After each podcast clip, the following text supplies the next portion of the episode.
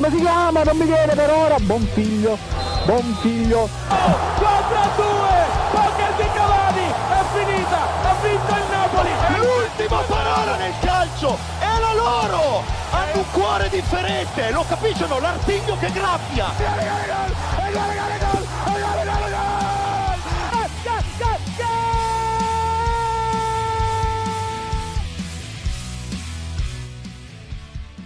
Ed è sempre l'artiglio che graffia, cari amici di Goal Speaker, benvenuti alla nuova puntata oggi, eh, venerdì 10 di dicembre, nonostante nevichi, nonostante tutto, noi siamo qui perché noi non scappiamo e qui con me al mio fianco perché oggi ritorno ai famosi tête a tête, lui non l'ha mai sperimentato, ma oggi lo potrà fare, il buon Ivan Andrea Godino. Sì, oggi siamo solo io e te Marco e no- il nostro buon Matteo Garaventa ci ha abbandonato per la seconda volta di fila per impegni familiari, ricordiamo.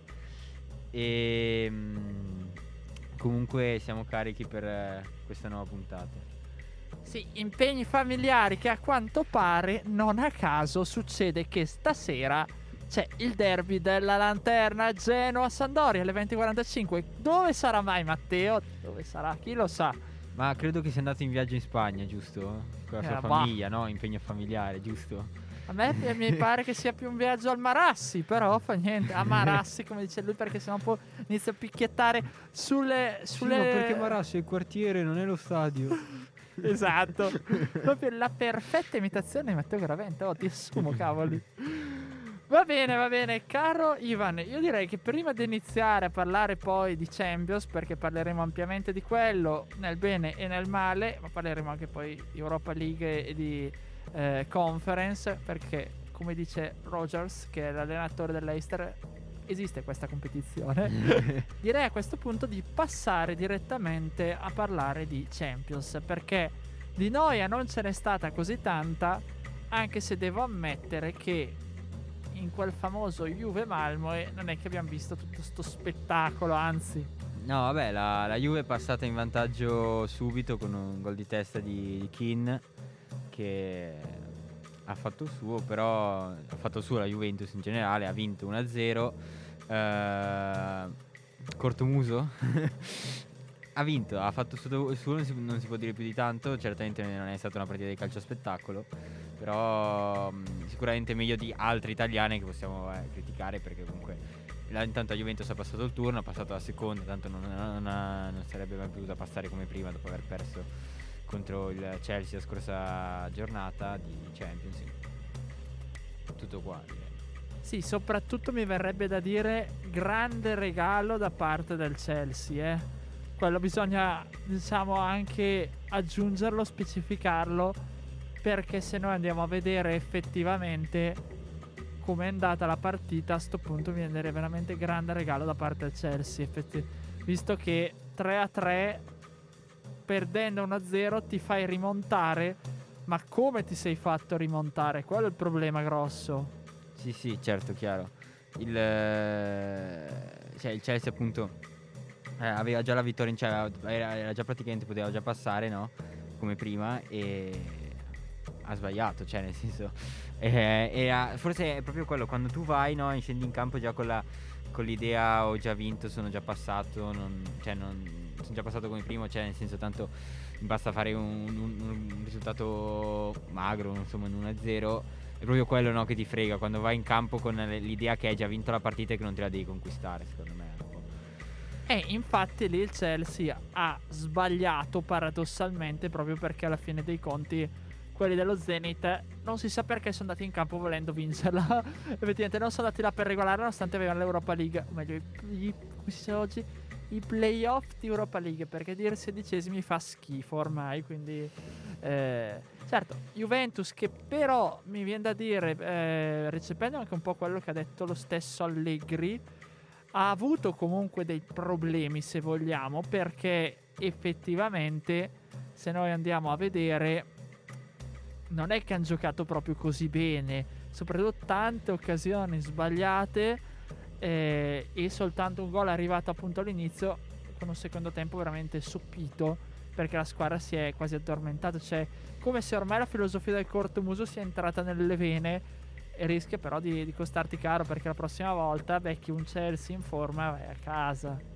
Sì, sì, certo, questo è assolutamente vero. Poi bisogna vedere poi anche dai punti di vista, perché magari poi, non so, un Allegri ti può dire no, eh, perché eh, eravamo 1-0, abbiamo controllato la partita, abbiamo risparmiato energie in modo tale da, non, da, da, da appunto da preservare energie per eh, le, le, partite future. Cioè, poi dipende, uno la può sempre rigirare no, a proprio favore. Certo, ovviamente io una partita chiusa la considero ovviamente sul 2-0, però non sull'1-0, certamente. Anche 3 certe volte, soprattutto contro un Malmo che alla fine dei conti non ha fatto nulla, diciamocelo, se no nel portiere di Avara migliore in campo per gli svedesi, veramente non hanno combinato nulla.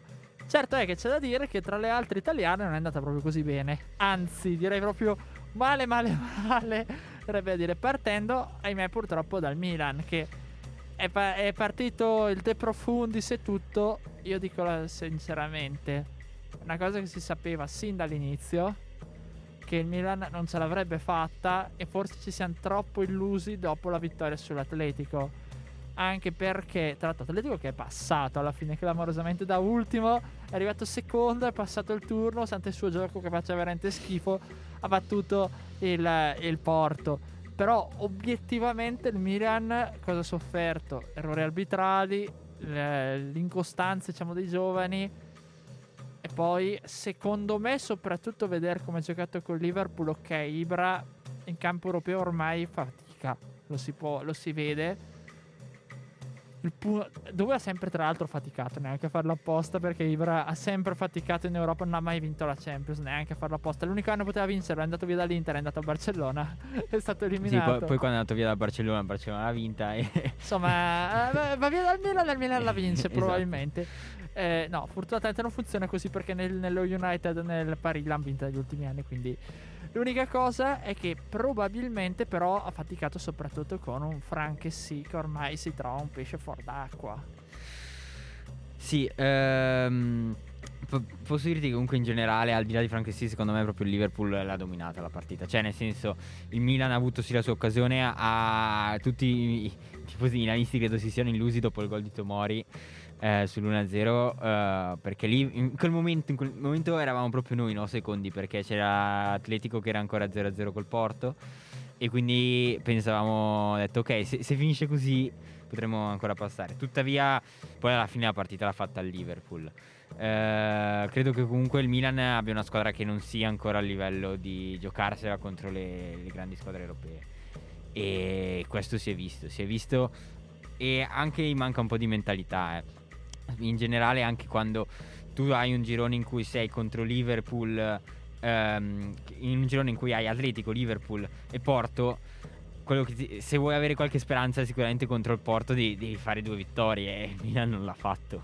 E quindi è proprio questo che è mancato secondo me soprattutto perché le partite col Porto sono state le peggiori se non andiamo a vedere. Certo. Tra l'altro con una dove veramente è stato insignificante non è esistito il Milan ha perso solo 1-0 l'altro un pareggio comunque abbastanza diciamo favorito dalla fortuna. Quindi sì sì sicuramente ha bisogno di crescere però piuttosto che andare a finire a giocare l'Europa League anche qui con fantomatici playoff d'Europa League ma li passi e finisci a giocare contro un Barcellona un Borussia un Siviglia o così via e esci agli ottavi e ai quarti di Europa League tanto vale concentrarsi sul campionato e cercare di fare quello che ha fatto l'anno scorso l'Inter. Uh, sì, secondo me sarebbe bello riuscire a fare quello che ha fatto l'anno scorso l'Inter, questo sicuramente. Però comunque, secondo me alla fine, anche se fosse andato in Europa League, qualche chance l'avrebbe avuta il Milan. Perché eh, è vero che te la vai a giocare contro un Barcellona, stiamo parlando di un Barcellona che è arrivato terzo e che aveva tutte le carte in regola per qualificarsi, quindi non è informissima oppure Borussia Dortmund beh, anche lì che poteva, poteva, sicuramente far meglio. Cioè nel senso comunque sono squadre che alla fine sono tutte squadre che sono scarti di, della Champions League quindi più o meno il livello alla fine secondo me te la puoi giocare. Alla fine il Milan è anche uscito da un girone comunque difficile altre squadre avevano gironi più facili e sono, sono comunque uscite Beh, se Milan finiva nel girone con Lille, Salisburgo, eh, Siviglia e Wolfsburg, non so come sarebbe finita, però magari un po' meglio forse. Vedremo. Comunque, tra l'altra cosa, purtroppo che eh, questo peserà sul bilancio, sul mercato, perché anche a Milanello, non nascondiamocelo, avevano puntato tutto probabilmente sulla questione di arrivare almeno agli ottavi. Questo porta a dover adesso rimpiazzare Kier e si parla di Caldara. E qui ti chiedo se può essere l'uomo giusto perché sta facendo bene a Venezia, ma quando si è visto nelle grandi squadre, purtroppo causa infortuni e tutto, non è mai riuscito a far bene. Dall'altra parte, attaccante, punto di domanda. Forse Luis, Enri- eh, Luis Enrique mi sembra che è dal Brasile, oppure però anche lì non è una punta, una punta si parla per giugno. Un attaccante che un'altra volta un'altra ala, che è come Leao, eh, gli serve la punta perché Ibra ha l'età che ha, Giroud pure lui. Quindi non so se questo Milan può farcela anche per il campionato adesso che mancano i soldi della Champions. Io sono una cosa che ho capito che i giocatori del Brasile non, non esistono le punte che vengono dal Brasile. Tutti- ah, a Solo parte Diego Costa. Eh, Gabigol, Gabigol era una bella punta, dai. Insomma. no, vabbè, a parte gli scherzi, cioè eh, allora il Milan sicuramente ha un problema in aveva un problema in attacco l'anno scorso con eh, che ah, praticamente c'era soltanto Ibrahimovic eh, come vera punta, che poi è stato provato e Rebic, però anche lì è interscambiabile e, e è stato provato a risolvere e si è provato a risolvere questo problema con Giroud. Giroud si è infortunato anche lui. Adesso Leao, altro giocatore poteva fare la punta, si è anche lui infortunato. Ehm, si susseguono insomma eh, anche Rebic, stesso, stesso problema di infortuni. E quindi... eh, il- però d'altra parte comunque andare a cercare una punta, soprattutto a gennaio, è difficile perché eh, eh, le squadre hanno, mm, hanno un loro- il loro attaccante di riferimento e tendono a non, non volerlo scambiare in, eh, in un mercato di gennaio. Cioè, nel senso, non so, metti il caso, per esempio, l'Inter, no? Ah, è vero che l'anno scorso ha venduto Lukaku, ma non avrebbe mai fatto durante un mercato di gennaio a metà stagione di venderti un attaccante forte. E quindi puoi trovare al massimo un rimpiazzino che, oppure il eh, classico giocatore promettente che devi sperare che esploda. Eh, il classico Piontek. Esatto, stavo pensando proprio a lui. che è esatto, il giocatore che ti fa la stagione buona e che tu speri che poi venga lì e ti faccia ancora la stagione buona. Però è, è tutto uno scommettere, è tutto un rischio secondo me prendere una punta a gennaio.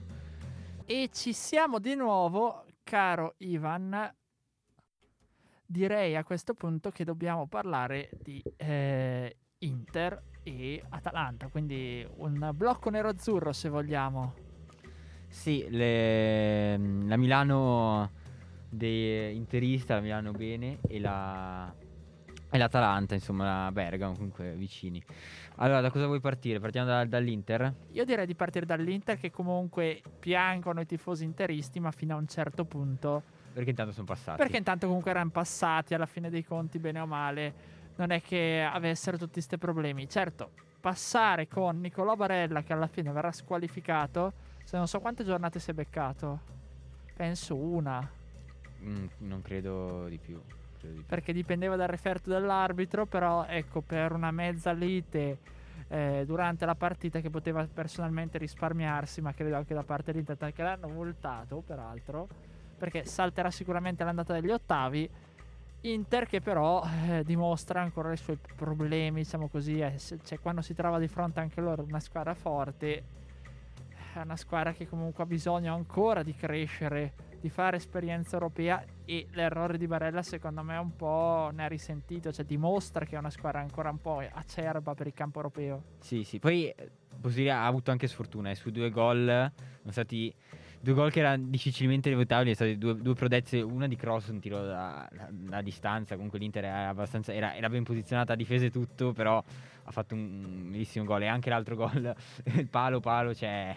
Un gol anche quello lì era comunque anche lì da, da fuori, cioè nel senso sono stati due gol in cui secondo me l'Inter poteva fare poche poche colpe, ecco secondo me.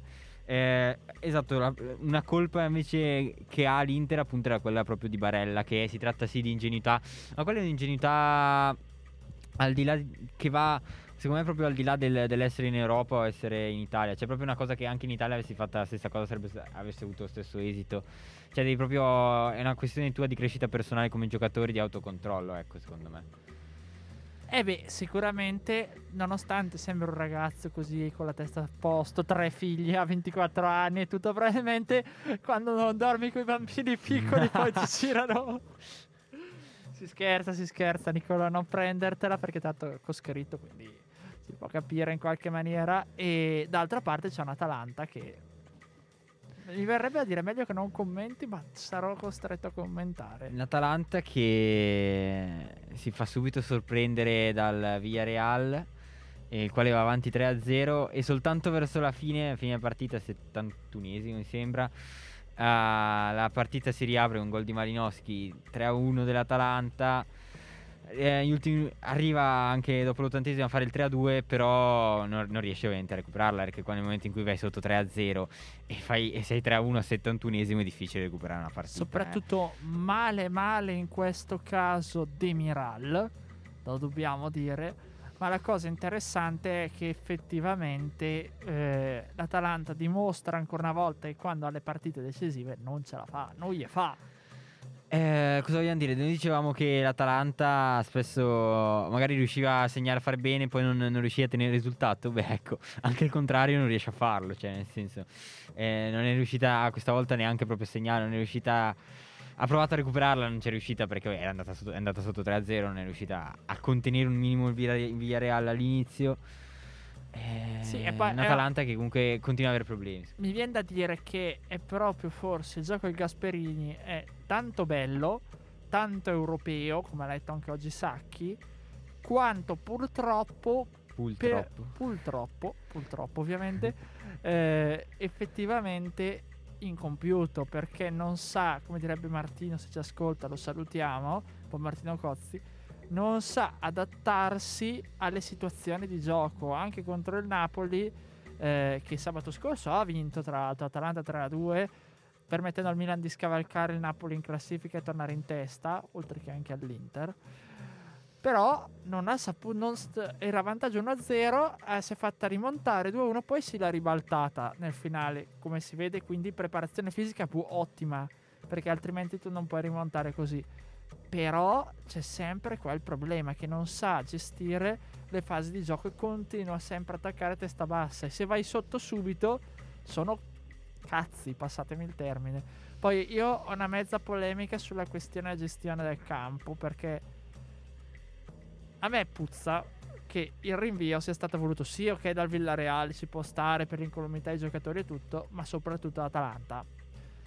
Perché ho letto in giro, ho notato che insomma al Kiev Stadium hanno seguito alla lettera clamorosamente per una volta le, le, indicazioni UEFA, cioè togliere i telloni due ore prima quando nevica, eh, fare, mettere le righe, spazzare su una parte del campo, cioè insomma tutte queste cose qua. Peccato che a Bergamo sapevano tutti che la perturbazione nevosa, qui facciamo il colonnello Giuliacci, sarebbe arrivato al picco proprio in occasione della partita, peggiorata verso l'orario della partita. Quando a Bergamo, tra l'altro, tutto il giorno in città ha piovuto, è iniziato a nevicare, guarda caso verso le 5 e mezza del pomeriggio, così qua hanno tolto i telloni. Io non voglio fare il, il, quello, il complottista e tutto, ma Sappiamo bene che il gioco di Gasperini, essendo così tecnico e tutto, non è molto adatto a un, gio- a un campo pesante come quello di- dove nevica e soprattutto una squadra che deve andare a vincere per forza farà più fatica contro una squadra che come il Villarreal poi non l'ha fatto nella, eh, nella, nella partita giocata ieri, ma se si fosse giocato lì si sarebbe probabilmente arroccato in difesa e portavano a casa il loro pareggino. Quindi io non vorrei essere complottista, ma il dubbio che abbiano cercato di far rinviare la partita a tutti i costi c'è stato andando oltre il buon senso che diceva lasciamo i telloni fino alla fine, li togliamo e si gioca perché poi le condizioni per giocare obiettivamente se sono stato ancora al Gavi Stadium che nevicava e si è giocato in condizioni peggiori, quindi si poteva giocare. Ok, credo che dopo queste spiegazioni sia non tanto da aggiungere.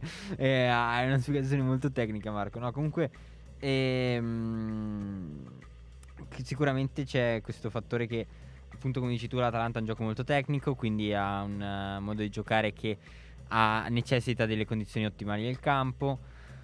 E, ehm, e tuttavia, però, comunque, alla fine se anche ci fosse stata questa, questa volontà sia dell'Atalanta, de, dell'Atalanta di rinviare la partita alla fine, secondo me non è una cosa così grave. Perché nel momento in cui anche il Villarreal la voleva rimandare, eh, non si è danneggiato nessuno.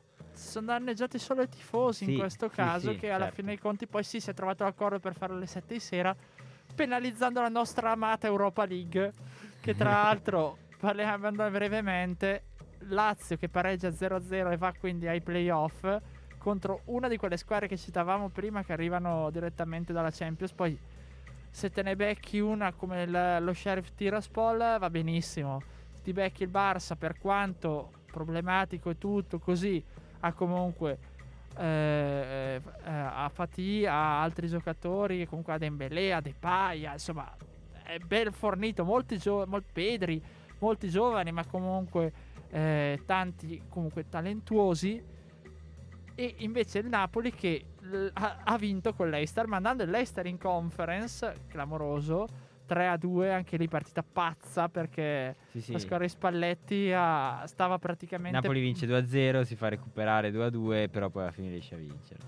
Però non basta per passare per prima nel girone e di conseguenza anche lì rischi che arrivano e tutto e potresti uscire eh, direttamente ai sedicesimi di Europa League. Quindi però volevo chiederti, in merito al Napoli più che alla Lazio, può essere questo insomma uno scatto proprio per il campionato anche in vista perché poi settimana prossima Nicolino ci sarà Napoli-Milan. Eh, sì, ehm, può essere uno scatto, sì, può essere uno scatto. Però può essere anche uno scatto alla...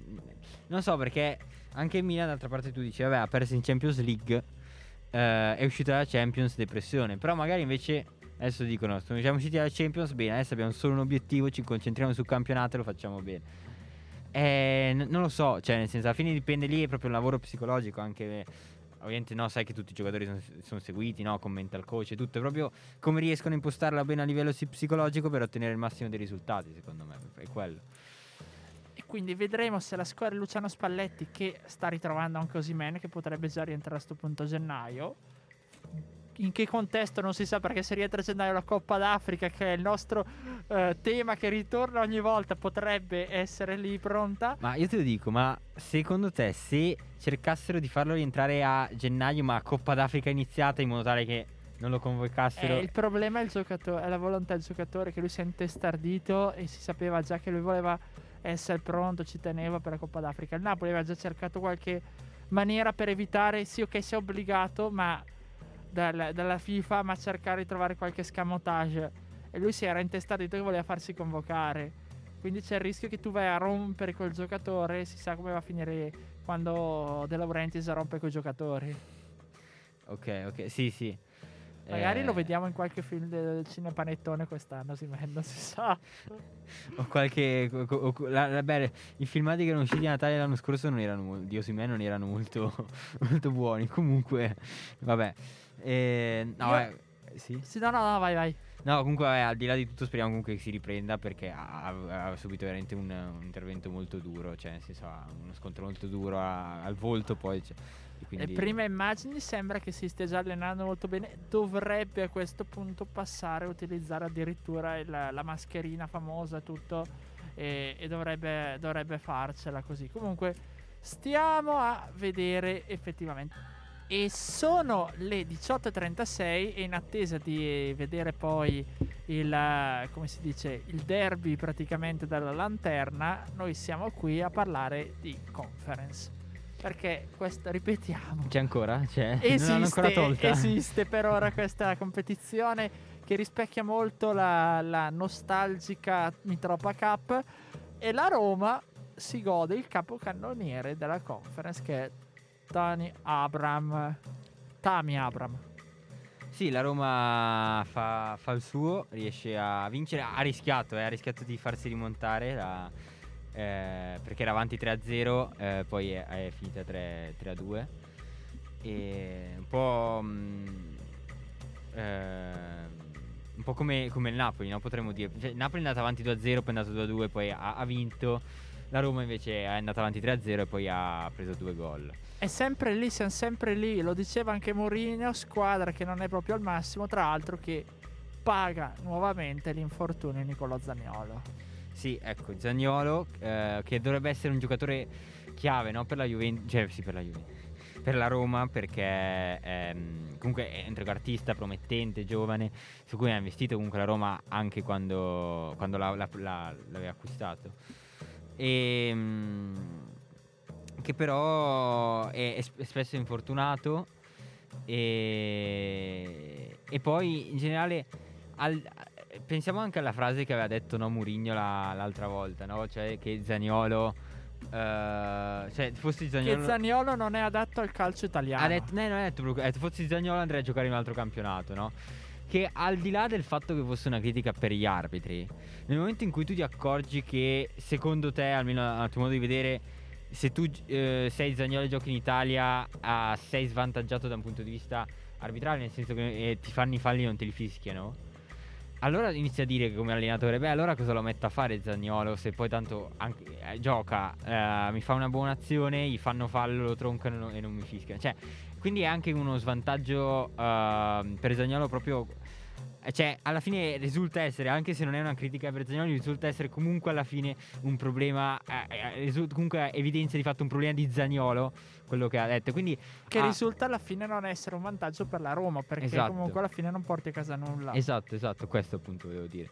E poi in più ci metti anche gli infortuni e, e diventa veramente un giocatore problematico. Io l'ho detto, io no- non lo conterei per i playoff, eh, per i mondiali, anche proprio perché non mi sembra un giocatore attualmente a nazionale. Forse perché è una squadra che purtroppo sta pagando errori della società, errori di chissà chi o roba del genere.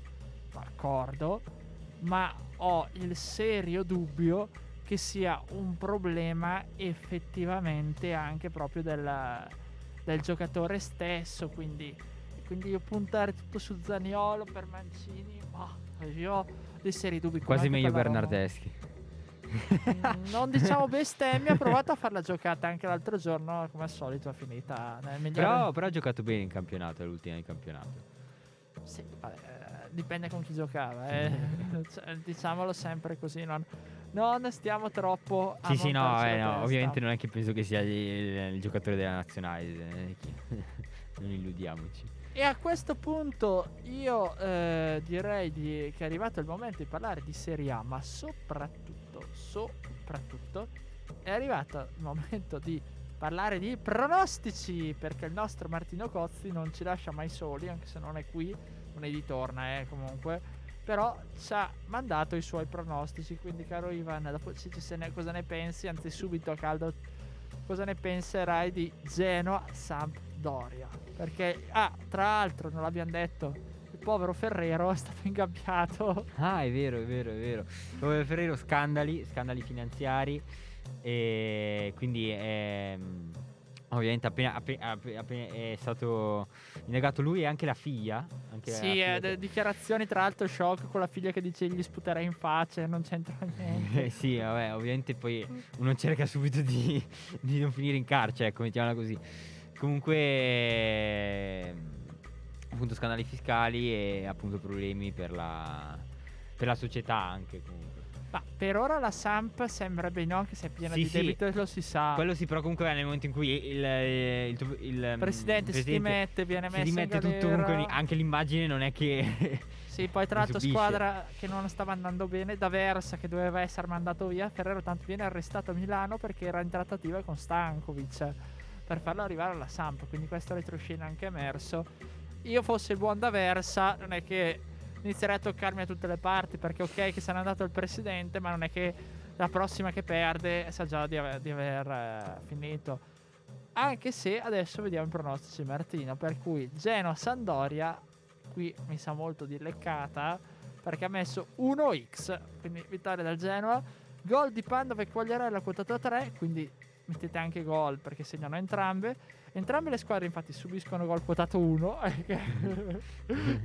mi sembrava anche ovvio se metti così che, che entrambi segnano, cioè quotato anche 0 praticamente. E il Genoa segna su calcio da fermo quotato 3. Direi almeno 10 cartellini gialli in questa partita. Ma io La direi vedo bella accesa. Io più che uno X, io direi proprio che finisce X e quotato 0,5 Shevchenko ed Aversa vengono cacciati entrambi. Fiorentina Salernitana quotato 1, risultato esatto 3 a 1 che è quotato a 4. Gol di Vlaovic a 1, ma anche qui ormai c'è ovvio. La Fiorentina chiude con il 70% del possesso palla a 3. Esattamente 70, eh, però. se- Se è 70 e mezzo, non lo centrate, date la colpa a Martino. Venezia Juventus quota 2, clean sheet per Scesni quotato a 3, il Venezia prende un legno quotato a 5, marcatori di Bale e Morata quotato 5. Quindi anche No, no, ma di, eh, Morata segna ma è fuori gioco. fuori gioco di Morata al VAR annulla. Udinese Milan 2, gol di Ibra 2, Beto fa ammonire entrambi i centrali rossoneri, non ha specificato quali, perché tanto ormai ne sono rimasti tanti. Cotato 5, assist di Teo Hernandez, cotato 2. Come Martino ha detto, guarda, la sfiga che c'è nel Milan capace che da quando faccio il pronostico a quando giocano se ne rompe un altro in centrale, no? E quindi non ha messo i nomi. Torino Bologna X gol di Pobega e Barro quotato 3 sarà la gara con più cartellini della giornata quotato 3 lite tra Juric e Mialovic quotato 5 infatti è una quotazione alta perché sai tra comunque giocatori, ex giocatori ex e allenatori provenienti dall'area dell'ex Jugoslavia c'è molta fratellanza pare quindi. Verona-Atalanta X doppietta di Simeone Zappata quotato 9 assist di Pasalic e Caprari quotato 6 Musso compie più parate di Montipò quotato 6 insomma partita bella allegra Atalanta che fa il solito gioco molto come si dice europeo e anche il Verona di Tudor che un po' vuole imitarlo quindi tanti Io gol me. controllare le condizioni del campo però del Verona, eh. attenzione andate a vedere le previsioni perché abbiamo chi fa i pronostici e qui abbiamo chi fa le previsioni medie giustamente Napoli-Empoli 1x gol di Pinamonti a 3,5 l'Empoli tira più del Napoli quotato 6 finché uno dice te che- come fa a vincere il Napoli Non l'ho capita. Perché l'Empoli dovrebbe tirare più del Napoli. Comunque vabbè. però abbiamo gol di Petagna quotato 5 quindi la decide il Petagnolo nazionale Sassuolo-Lazio X in gol Berardi immobile quotato 4 Maxi Lopez Su completa rigore immobile direi. ovviamente, eh, quello quotato 0,5. Eh, Maxi Lopez completa 80 passaggi corretti. Anche qua 81 non vanno bene, 79 neanche. Esatto, 3 perché 81 sono troppi e 79 sono troppo pochi. Ci sarà un'esplosione quotato 5. Domanda de che Martino dicelo perché potrebbe essere di gioia come speriamo. A Martino non manca la fantasia, eh, comunque. Inter Cagliari. Io citando Aldo di Aldo Giovanni e Giacomo direi ho, una ho rischiato solo una volta nella vita ho messo Inter Cagliari X2 e invece Martino non rischia e mette 1 infatti segnano Geco e Lautaro quotato 3 gol dell'ex Kita quotato 6 Mazzarri si lamenta per il tempo a 0,5 probabilmente è sotto 0 ormai. Roma Spezia 1x per chiudere doppietta di Tami Abram 3,5 lo Spezia avrà un rigore a favore quotato 5 entrambe le squadre colpiscono il legno quotato 5 non quotate le lamentele contro l'arbitro di Mourinho. E Mourinho che ha- probabilmente si prenderà un altro bel cartellino. tanto per aumentare la sua collezione, ma si sa, il buon Mu è un, eh, come si dice, perseguitato politico ormai. Va bene, caro Ivan, purtroppo, come si suol dire, il tempo è tiranno e stringe, quindi dobbiamo salutarci. E diamo appuntamento ai nostri spettatori, o meglio, ascoltatori, a lunedì alle ore 16, sempre sulle frequenze di Radio Statale, per una nuova puntata e poi vedremo se Martino ci ha azzeccato o meno. Vedremo soprattutto l'esito del derby alla lanterna. E in base a quello capiremo se per chiudere il 2021 ci sarà ancora il buon Matteo Garaventa oppure venerdì prossimo si presenterà qui con noi Andrei Shevchenko per commentare le partite. Va bene, grazie mille Ivan. Grazie a te Marco e buona serata e buon weekend a tutti i radioascoltatori. E anch'io non posso fare altro che darvi un buon weekend di campionato, buone partite, ma soprattutto come al solito un buon viaggio, un caloroso saluto a tutti. Un gol spettacolare! Un gol meraviglioso, impressive, impressive, impressive. Come si chiama? Non mi viene per ora. Buon figlio, buon figlio. 4 a 2, poker di Cavani, è finita, vinto il Napoli. L'ultima parola nel calcio è la loro! Hanno un cuore differente, lo capiscono? L'artiglio che graffia!